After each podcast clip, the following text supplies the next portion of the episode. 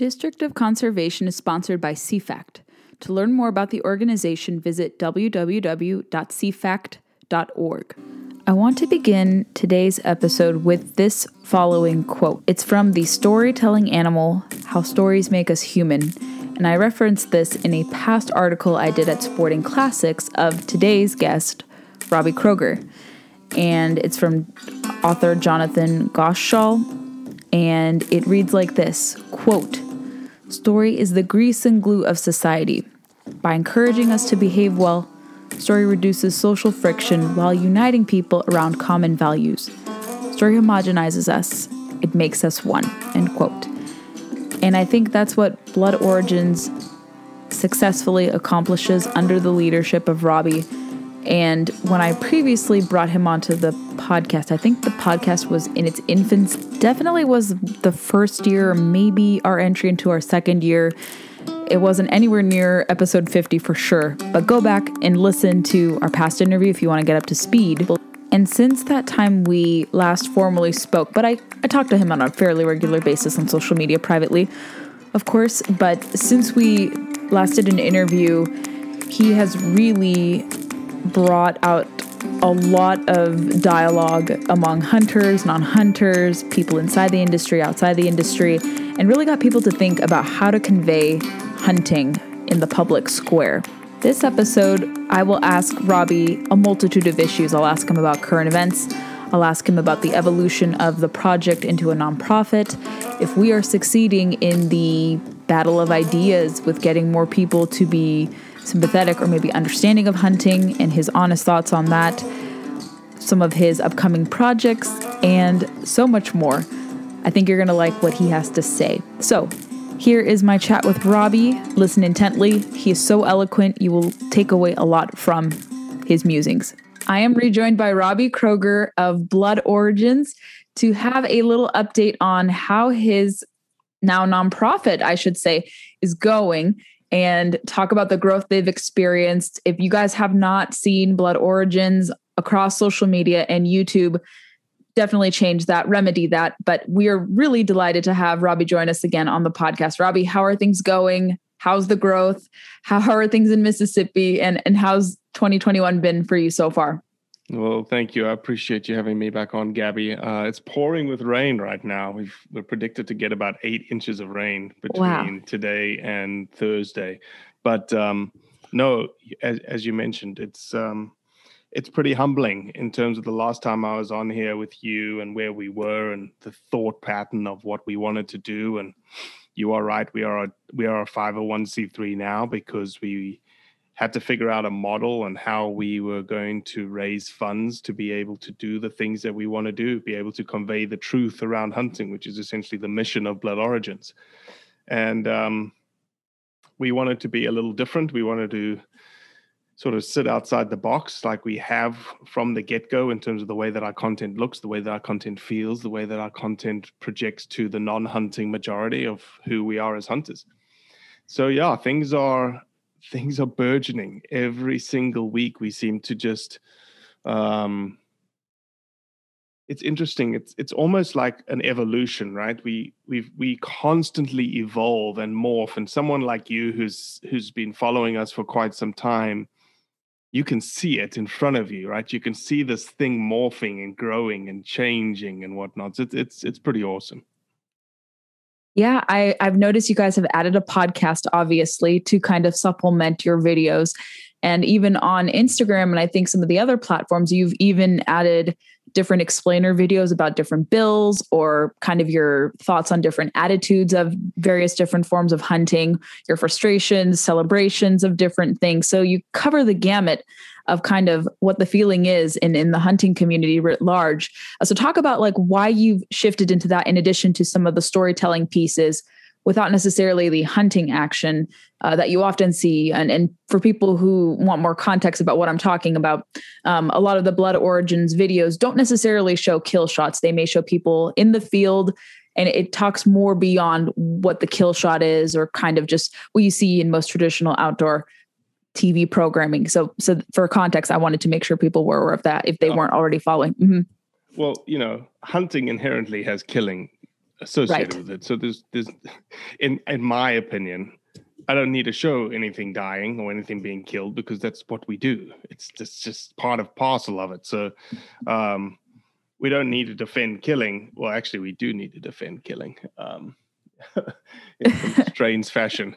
Um, but no, we we you know as we've grown, we've realized that there's a lot of a lot of additional niches that we can fill from a storytelling perspective and the podcast is certainly one of them. The podcast has allowed us to now enter into a new world where we can have these.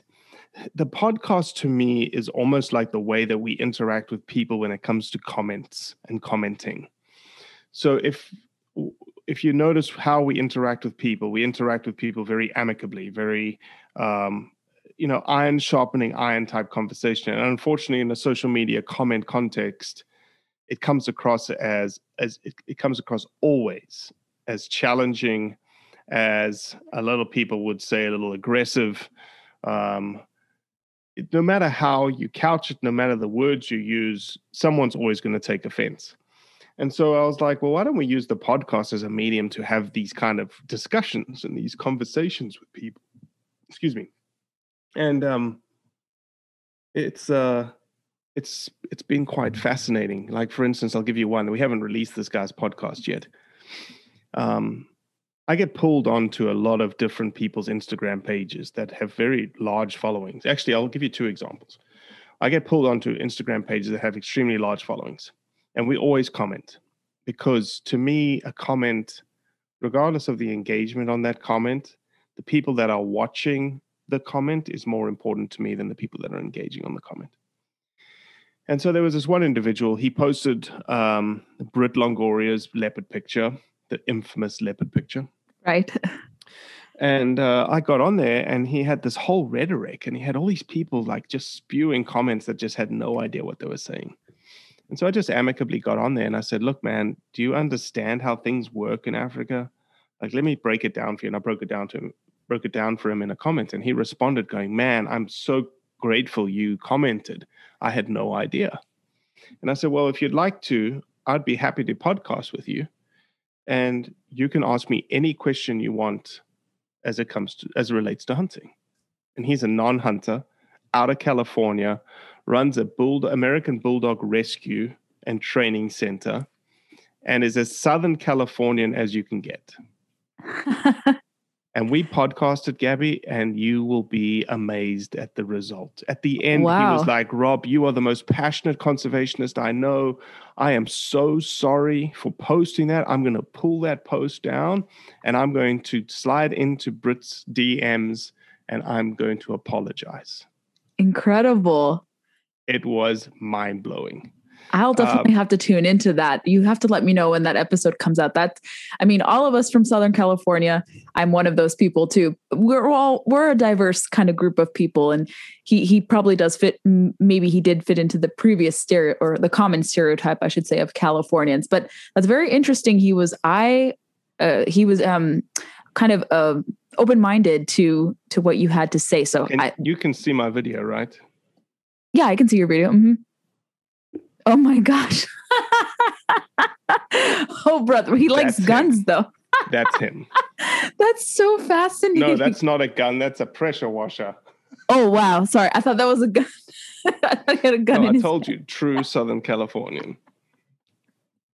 That's definitely not a surfer, bro. Uh, but but the other, I guess, uh, right. stereotype of Californians. Yes. So um, no, so I think that you know, so we have those. Then we have the talking heads that you've mentioned. Every Sunday we release a talking head, which is almost like a current events opinion piece. Um, whether it's you know, right now, obviously we are in the height of legislative session across the country. Mm-hmm. And so there's obviously a number of bills that we are talking about always. Um, but there's also, you know, if there's a random post that we don't agree with, or something gets a lot of traction, or we get pulled into a, a certain comment thread or whatnot, it doesn't matter. It, it just depends on the week uh, what we're going to talk about. Um, you know, I talked about in the beginning, you know, us defending killing. We've got a talking head coming. It won't be this week. It'll probably be next week because we're going to release the podcasts we've done two podcasts with the a predator hunter and then the filmmaker of that wildlife killing contests. I know you've probably seen them. Yes, right? I have seen a debate. I think it was my pal Cable was talking to I think one ben of the Masters. backers. Yes, and uh, they were talking. I didn't get a chance to listen to, but you spoke to the the actual filmmaker or to to Ben. Correct. No, no, I, I you spoke to the actual filmmaker. Wow, I podcasted with him an hour and forty five ah. minutes. His name is Felipe Andrade.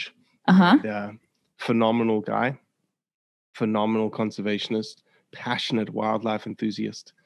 Um, obviously he knows his science. He's got a bachelor's in in wildlife ecology. Um, fascinating conversation. And then we podcasted with John Bear, who obviously is on the other side of the coin in terms of predator hunter and that kind of stuff. So we're going to tag team those two podcasts together, and then we'll do a talking head that is going to be titled "In Defense of Killing," which is going to surely be controversial. uh, but it's almost like you know, when it comes to hunting, we have to defend the kill because that's what we do. And it was it's gonna you'll see it'll be a it'll be a very unique talking head because it's the first one where not that I have any of my talking heads scripted. I have had a couple that I've really scripted out myself to make sure that I was hitting the points that I wanted to hit. For the most part, I have a, a, an idea of what I want to say, and then I add lib off what I want to say. Uh, this one, I truly did not know what I was going to say.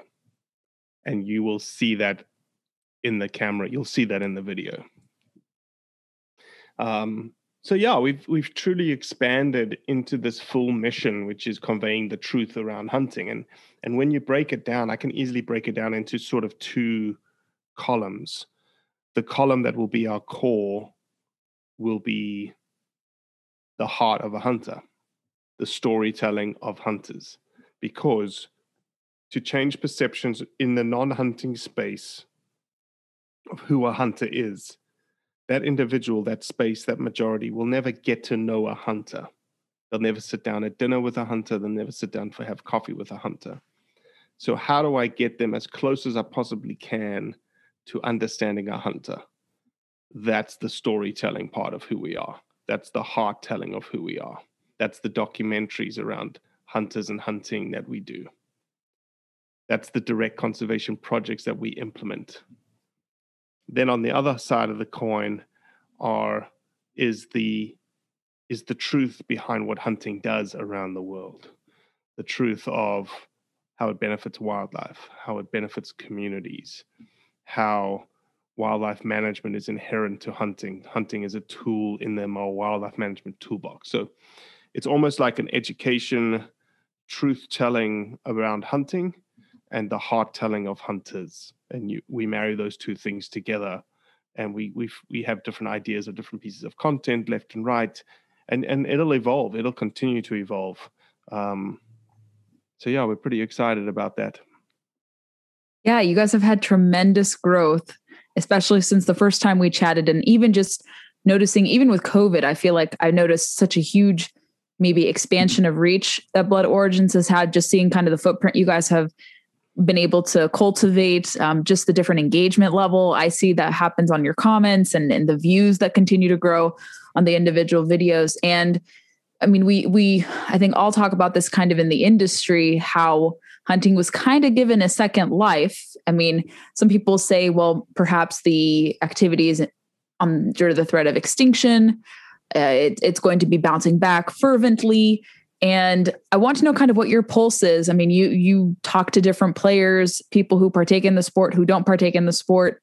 Do you think it's going to perhaps let's say continue to to to grow? And is it going to to win over people? And I know we still probably have um, probably a lot of people in the gray area about hunting. Probably majority of the country is kind of like ah, ambivalent about it. And then you have obviously the fervent let's say 5% who are wholly opposed to it, 5% who are actively and adamantly supportive of hunting. And then you still have that big area. But I keep seeing a lot of different news outlets, non endemic outdoor publications that say that, you know, without hunters, we lose out on conservation funding. So I kind of see a little narrative change but I want your perspective on it since you may be a little more in the ground and in the weeds of it than I may be, even though I kind of interface with different people in media. But but what is your perspective? Are we starting to win the argument on hunting? Ooh, such a tough answer. I want to say yes. My my heart is saying no. Um, the reason my heart's saying no is that we're just not coordinated enough and i'll explain why why i say that. Like this wildlife killing contest video as i'll use that as an example. They built a a, a very sensationalist piece of of journalistic filmmaking that paints hunters in a bad light. And they were very coordinated in the individuals that they engaged to reach a massive, massive, massive audience.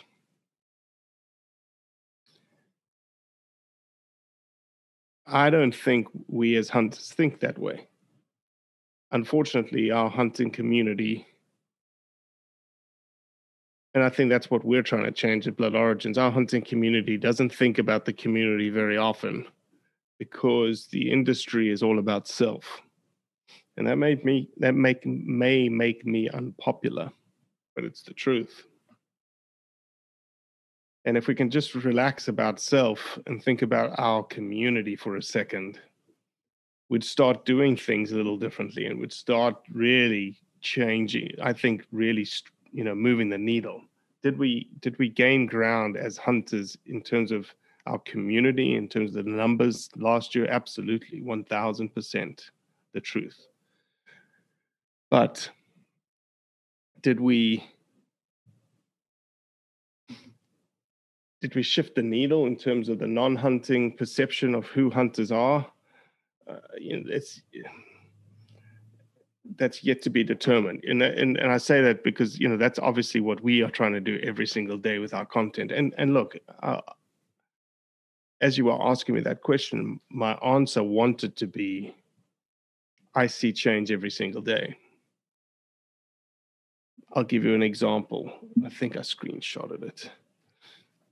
I had to, um, oh, on the New Mexico SB32 talking head that we did on Sunday, we had a vegan comment on it. I need to find the comment. She doesn't follow our page me try and find it quickly. She doesn't follow our page. Here she goes. Here she is. She doesn't follow our page, and this is what she said Wow. Even as a vegan, I feel like this is a big mistake. Everything you said, I believe. Profound. And then I DM'd her and I said, Thanks for the comment. Our project provides insight to the non hunting majority about the truth around hunting. I really appreciate you engaging. Thank you. My pleasure. Keep up the good work. Now, you tell me, did we change the, did we move the needle there? Possibly, maybe Possibly. a little. Yeah. Yeah, exactly. It, it, it's difficult, you know. And I, you know, yes, we've grown. Yes, our engagement has grown. Yes, our likes have grown. All that kind of stuff we've grown. Okay. I don't care about all that kind of stuff. That to me is a hundred thousand likes right there. Just that one comment.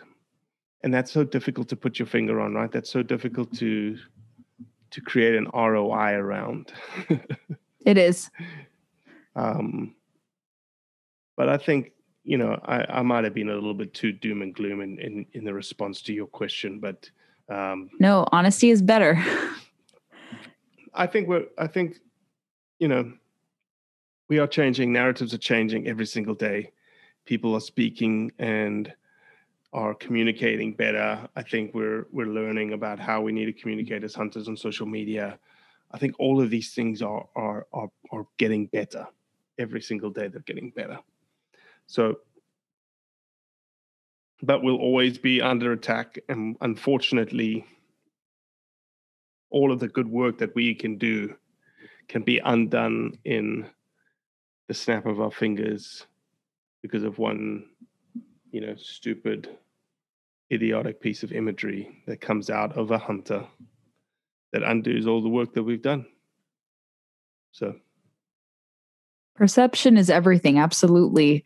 And if a social media post goes awry and they typecast every hunter in a really negative light, um, that certainly could push us back. But I think maybe people are a little more careful. I would hope they are with with all the i wouldn't say it's necessarily an extension of like cancel culture and i try not to get into that debate and there's certainly cancellation attempts but maybe people are a little more careful about what they post out of fear of misrepresenting hunting. I see fewer and fewer idiotic posts or i try my best to ignore them if i do hear of them but maybe people are starting to be a little careful because they understand perception is very evocative and if someone sees something on social media social media uh, you even if you delete something sometimes you can go back on the like wayback machine and you can still find proof of a post. So maybe i would hope people have learned just from the lessons of others to be a little more judicious about what they post be a little more careful and mindful. And you know some people say well maybe don't post a grip and grin or don't post a bear pic or don't post this. And it's up to everyone how they want to post. But i think you could do tasteful posting. And i know you talk about tasteful posting and and what that entails. And I think, yeah, I, I, do see a little bit of an evolution on that. And I mean, I'm not an expert because for me, myself, I'm a new hunter, but I finally got a, an animal of consequence. I'm very happy that I got a white-tailed doe in Wyoming and I used kind of like an AR platform. Yeah, thank you.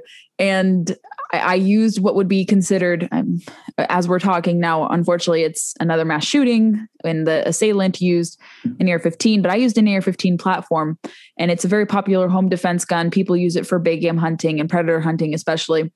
And uh, there are different forms of hunting. And I know this kind of speaks to what you said about divisions in hunting. And I want to ask your thoughts on this. But is it essential to support all forms of hunting? Because if you chip away at one, do you worry that other forms of it could be maligned, uh, regulated away? Uh, what are what is your thought process on that, and what is your thinking? Absolutely, every form of hunting we need to support. In the same breath, I will say we do not. Nobody should condone unethical hunting. So you have to support all hunting. You have to be, for instance, I'll use predator killing contests as an example. It's a great example. I've never done it. I don't think I will ever do it. Am I against predator killing contests? No. Is it legal? Yes. Is it legal in terms of the bag limits? Yes is it ethical? So this is where the next step, next question always is. Well, it, it doesn't have to even, you know, what's the what's the old adage? Oh, it's uh even though it's legal, doesn't mean it's ethical. Well, if you speak to the right hunters about how they approach a predator killing contest, they are the most, you know, they are the most ethical hunters that you can ask for. So it is very, very ethical. However, when there's big prize money on the line, unfortunately, just like in any lifestyle, whether it's photography, whether it's filmmaking, whether it's mountain biking, whether it's marathoning, whether it's adventure racing, if there is big money on the line, questionable individuals will rise, raise their heads that will bring unethical practices to bear. And unfortunately, the imagery from those individuals doesn't help her, you know, from a hunting perspective, doesn't help hunting. So I, I certainly, you need to stand with trapping, even if you're not a trapper. Mm-hmm. You need to stand with a bow hunter, even though you say you don't bow hunt. Um, it's almost you know ridiculous that a bow hunter will say to someone that is a long range shooter well, that's unethical. There's there's a grayness to this idea of what is, you know, and and I've had this philosophical debate with someone. Hmm. I I actually use the word ethics and ethical in the wrong context always. It's just an easier way to talk about preference, right? It's just personal preference at the end of the day. It's not an ethic. Um, but you know, challenging someone, if someone says, I don't think that long range shooting is ethical, you say, okay, why? Oh, because it's too far away, you know, and the animal doesn't know you're there. Okay, well, isn't that when you're bow hunting? Doesn't the animal they don't they don't know that you're there, right? Hmm, okay, I guess that's true. Well, what what would be a what's a, a good distance then? Is is three hundred yards acceptable? Is two hundred yards acceptable? Five hundred yards? What's your line? And if they give you a line, you're like, well, why why why the line there? Why at four hundred? Why you know why not four forty? You know, I'm trying. What I'm trying to do here is is just play devil's advocate with someone in that you've really, and that's the whole point of why we do what we do with Blood Origins, is to make you think. And I've said it before, I think thinking is going to save hunting. If people just decided to start thinking, thinking about what they post, think about what you say, think about how you comment, think about the context that you put behind imagery. You think about a little bit of self censorship.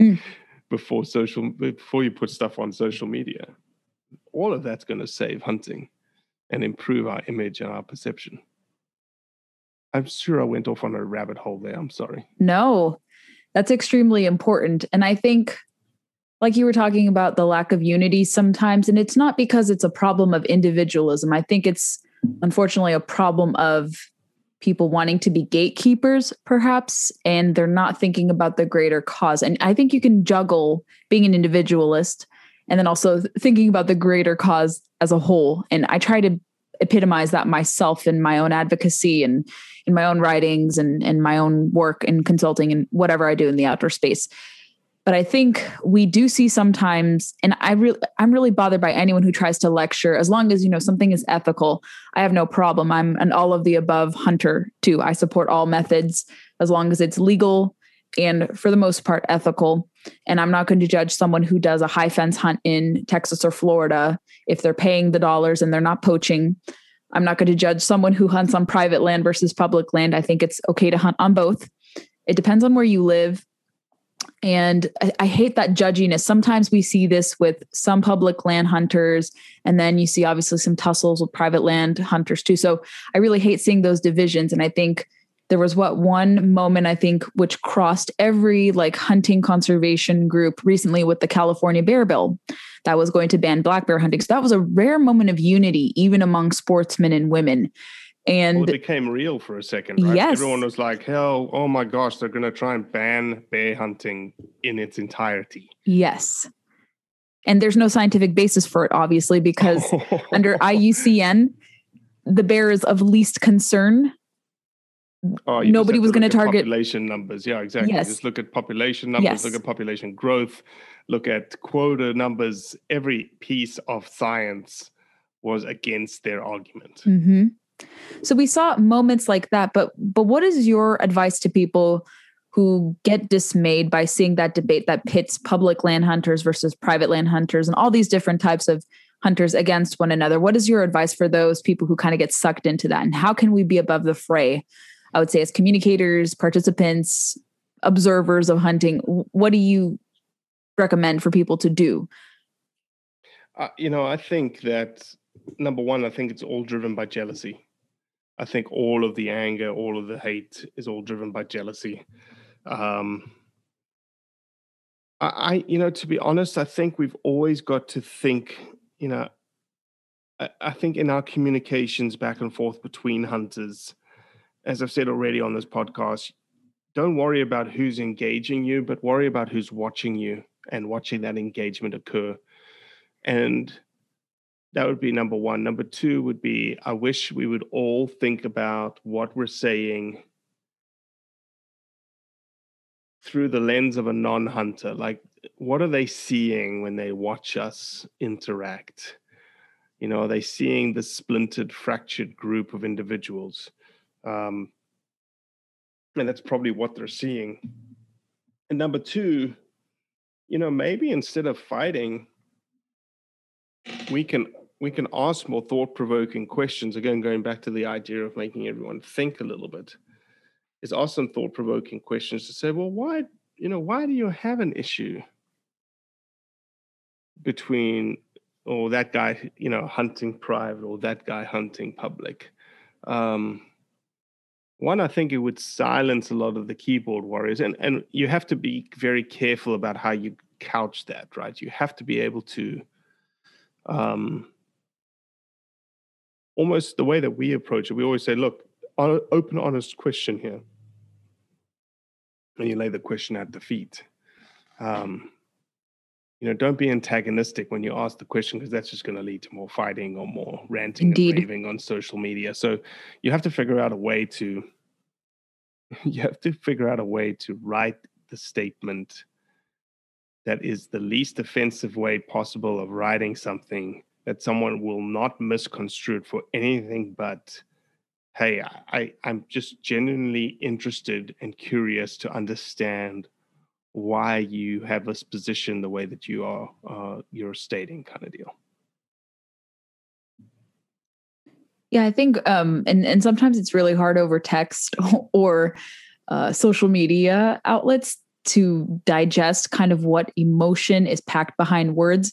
Words do carry meaning and like people can interpret an emoji in a certain way or like a period or an exclamation point or like different phraseology in kind of like an antagonistic or not so antagonistic way. And I think some people sometimes do read into to different words too much but i do think you're correct in saying that you need to be cautious about how you word yourself do you want to anger people i'm of right. the mindset and i think you agree never calling someone out, I think personally, like by their looks, ad hominem attacks. Like I've learned even in politics. I mean, I never really was doing that myself, but I learned like shy away from that. Like don't call people names because what are you going to do? Like, what are you going to gain from it? Like nothing ultimately. You, you should attack arguments, not people. And I think that's what some people may lose sight of sometimes, I think. But I, I would hope that's a tactic that people are starting to maybe renege on a little bit more. But yeah, you certainly don't win an argument by calling someone a name, calling someone the worst like labels you can think of, like comparing them to some murderous dictator or comparing them to like one of the worst people you can imagine. So I think, yeah, how you carry about yourself in your words, in your rhetoric is extremely important. And if you're an outdoor communicator, you always have to be really careful about what you say and how you convey yourself in written word out there because people can perceive it in a positive way, a negative way. You can get a lot of backlash. So, yeah, I think even with social media posts, people do have to be a bit more mindful of what they say. And I, I think um, once they're maybe encouraged, or I don't know if people are teaching people how to be civil on social media behind the scenes, but maybe people are learning a little bit more with respect to decorum. I mean, especially with with hunting. But I kind of want to move to something about like multiple stakeholders. And I know you talk about this interviewing people who aren't active participants. You talk to people kind of in secondary and tertiary levels who are supportive of conservation. And I saw something you did. I think you were, or you're going to be announcing that you're interviewing like ranchers and other stakeholders who work together with hunters. I actually did something like that recently in my recent trip to Florida.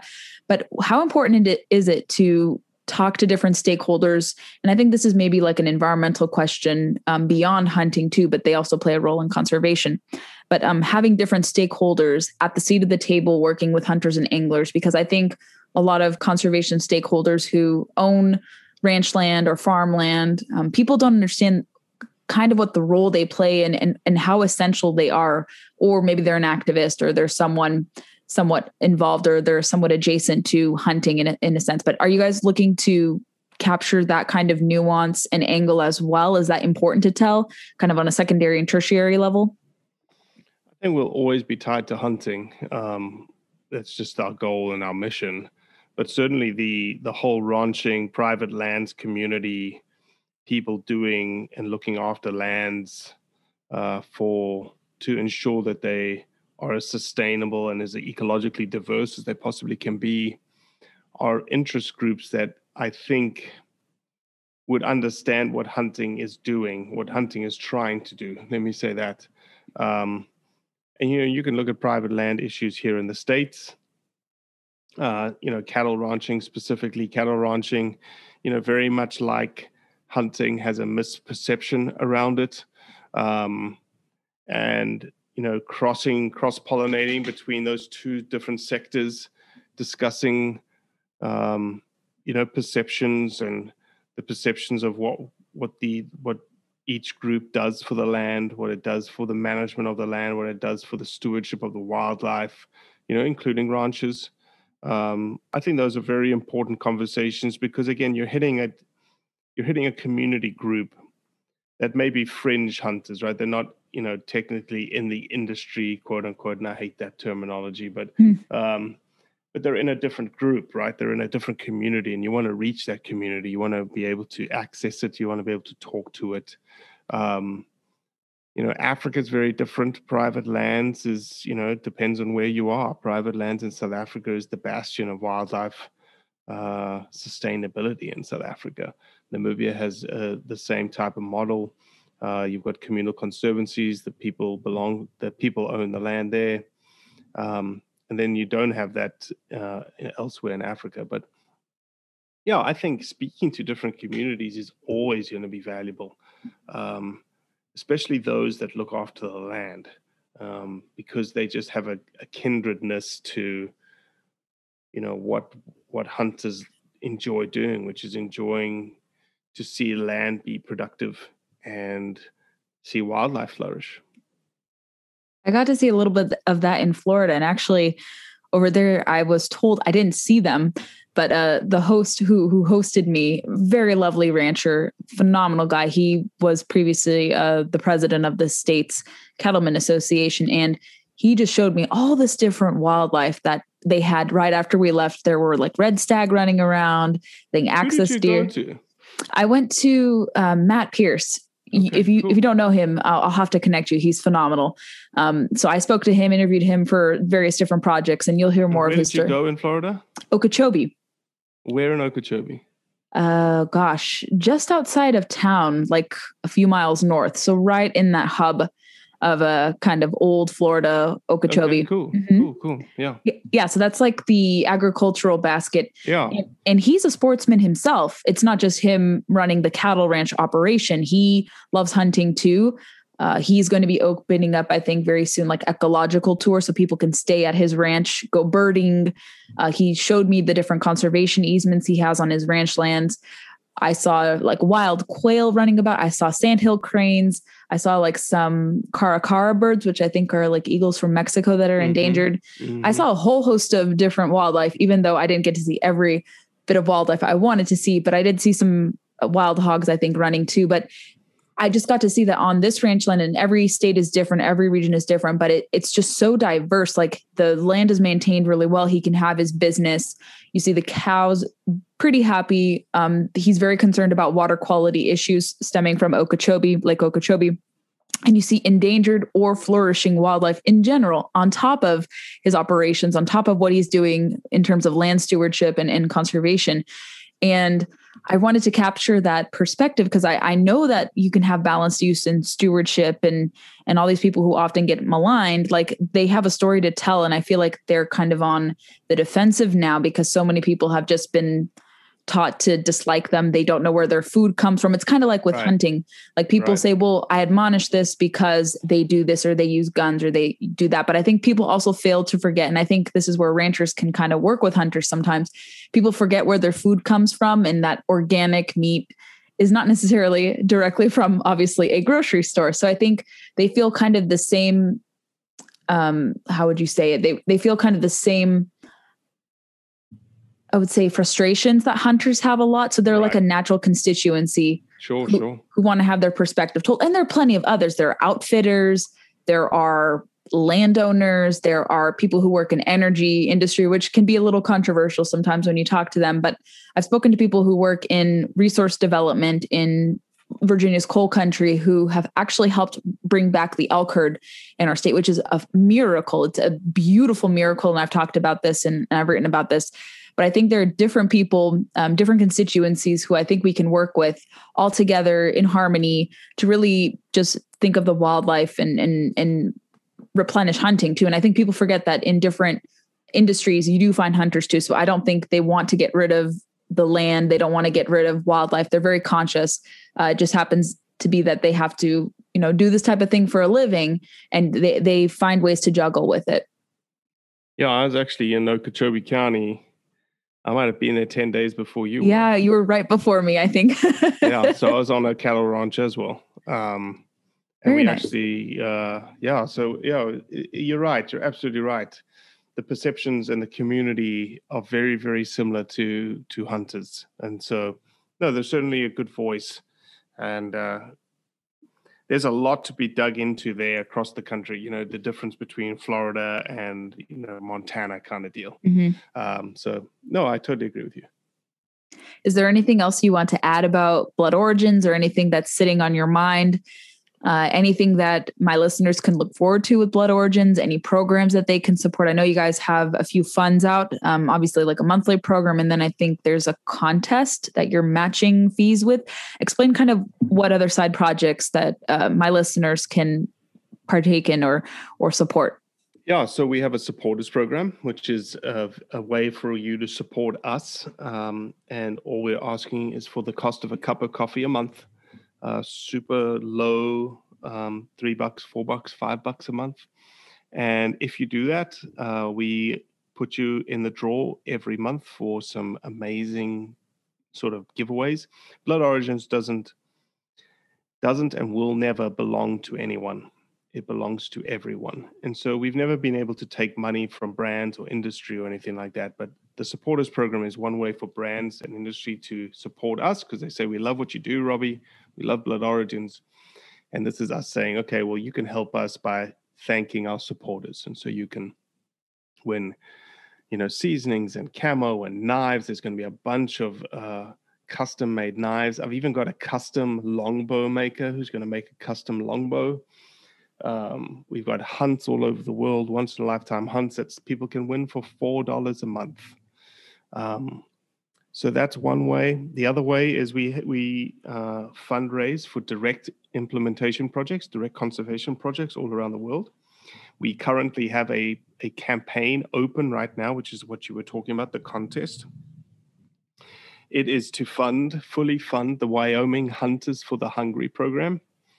And uh, it's going to fully fund the payment to get the meat, process the meat, transport the meat, test the meat, and then deliver the meat to needy communities all across Wyoming. And then we want to story tell that effort that hunters do because we obviously do a terrible job of we do all this great work around the world and, especially in america but we do a terrible job of storytelling the good mm-hmm. that we do and that's what we do that's what we're good at and so right now it it and this is what's blowing my mind I, I'm constantly humbled every day by the interaction we get.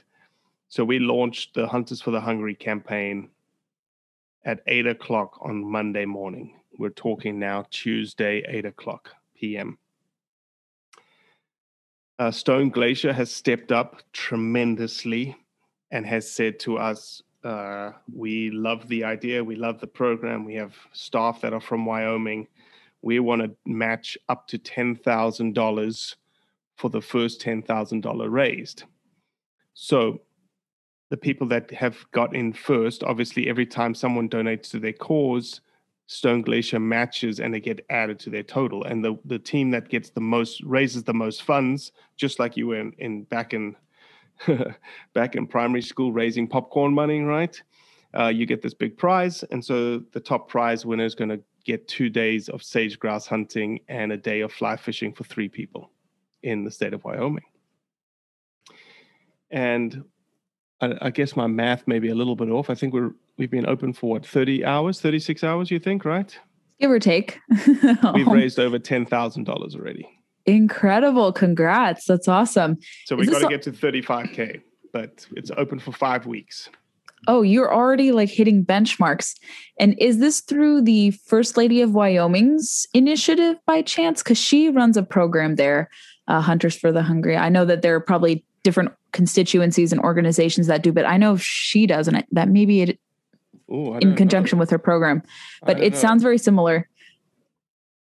They probably uh, supply the meat donated to her program. It, it's not really like you have to surrender your meat to her, uh, but but they kind of do something where maybe like they they uh, tabulate it or like account for it um, but but double check on that. But it, it's a really cool program, and you should actually talk to her. I'll happily connect you with her uh, special assistant um, who talks about great. it. But yeah, she's she's one of the few who's actually piloted a program like this first first ladies program, Governor's Wives do like special projects and she's one of the few who has something where like wild game meat is donated and involved in the process. So yeah jenny yeah, gordon is really cool. to i'd love to connect to it i'll happily you. do that. Absolutely. Yeah but but yeah i wonder if they have some connection to her office because yeah she has a the wyoming hunger initiative that she uh, accepts wild game meat donations to. And actually, um, my hunt that I did in Wyoming, I took my meat home. I would have donated it if it wasn't my first year, but um, some of our other participants at the camp actually did donate it.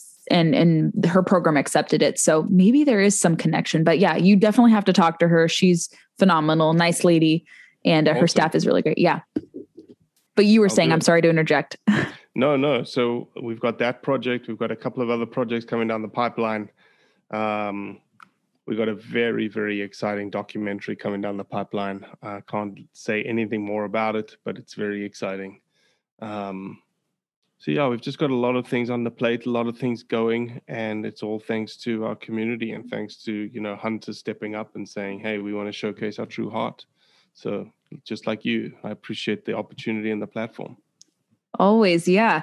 And you were in virginia not too long ago but you were closer to our friend Aaron Crooks than you were That's to me right. in DC. But you That's have to right. let me know when you come to the DC area more or closer to DC and we'll have to finally interface. I don't know if you're going to be going to POMA's conference this year. We're having it in Nashville or some similar event like that, but I hope we can interface finally in person uh, beyond the digital connection. but it happened, you know, the only thing with POMA for me, because obviously I have a day job, um, mm-hmm. is it's all week.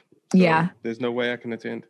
Oh, that's a shame. Yeah, no, it's it's going to be a good conference this year. Um, that's what I've been told by organizers, and our our schedule looks pretty good so far. We just put that out there, um, but hopefully at some point in the future, I'll be traveling across the country, so maybe we'll be in the same areas.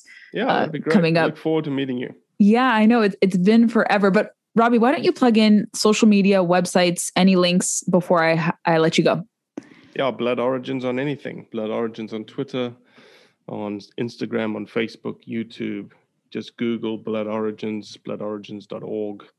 You'll find everything associated with Blood Origins. And yeah, please, if you have, you know, you know, have one less cup of Starbucks.